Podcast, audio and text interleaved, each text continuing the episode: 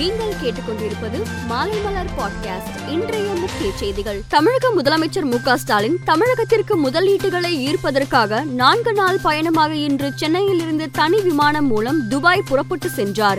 இன்று இரவு துபாயில் உள்ள நட்சத்திர ஹோட்டலில் தங்கும் மு ஸ்டாலின் நாளை காலை சர்வதேச பொருளாதார மந்திரிகள் மற்றும் நிர்வாகிகளுடன் ஆலோசனை நடத்துகிறார். பிற்பகலில் துபாய் சர்வதேச தொழில் கண்காட்சிக்கு சென்று தமிழ்நாடு அரங்கை திறந்து வைக்க உள்ளார். முதல்வருடன் அமைச்சர் தங்கம் தென்னரசு தொழில்துறை முதன்மை செயலாளர் கிருஷ்ணன் தொழில்துறை வழிகாட்டு குழு தலைவர் பூஜா குல்கரணி உள்ளிட்டோர் சென்றுள்ளனர். நகைக்கடன் தள்ளுபடிக்காக ரூபாய் ஆயிரத்தி இருநூத்தி பதினைந்து புள்ளி ஐம்பத்தி எட்டு கோடி கூடுதல் நிதி ஒதுக்கப்பட்டுள்ளதாக சட்டசபையில் அமைச்சர் பழனிவேல் தியாகராஜன் தெரிவித்தார்.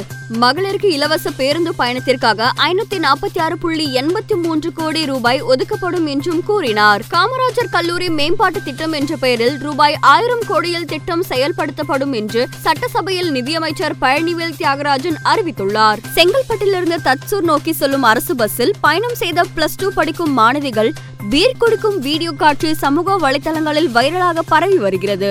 மற்ற பயணிகள் அருகில் இருப்பதை பற்றி கொஞ்சமும் கவலைப்படாமல் போதையில் மாணவிகள் கூச்சலிட்டு பஸ்ஸில் ரகளையில் ஈடுபடுகின்றனர். இந்த சம்பவம் அனைவரையும் அதிர்ச்சியடைய செய்துள்ளது. இது பற்றி விசாரணை நடத்தி சம்பந்தப்பட்ட மாணவ மாணவிகளுக்கு கவுன்சிலிங் கொடுக்க உள்ளதாக மாவட்ட முதன்மை கல்வி அலுவலர் தெரிவித்துள்ளார். பேருந்தில் மாணவிகள் மது குடிக்கும் சீரழிவை தமிழகம் இப்போது பார்த்து கொண்டிருப்பதாக பாமக நிறுவனர் ராமதாஸ் வேதனை தெரிவித்துள்ளார். மதுவை விற்று அதன் மூலம் கிடைக்கும் வருமானத்தில்தான் அரசை நடத்த வேண்டும் என்ற நிலை இருக்கும் வரை தமிழகத்தில் இத்தகைய சீரழிவுகளை தவிர்க்க முடியாது என்றும் அவர் கூறியுள்ளார். கேரள முதல்வர் பினராயி விஜயன் இன்று டெல்லியில் பிரதமர் நரேந்திர மோடியை சந்தித்து பேசினார். அப்போது கேரளாவில் நிலவி வரும் பல்வேறு பிரச்சனைகள் குறித்து விவாதிக்கப்பட்டதாக கூறப்படுகிறது.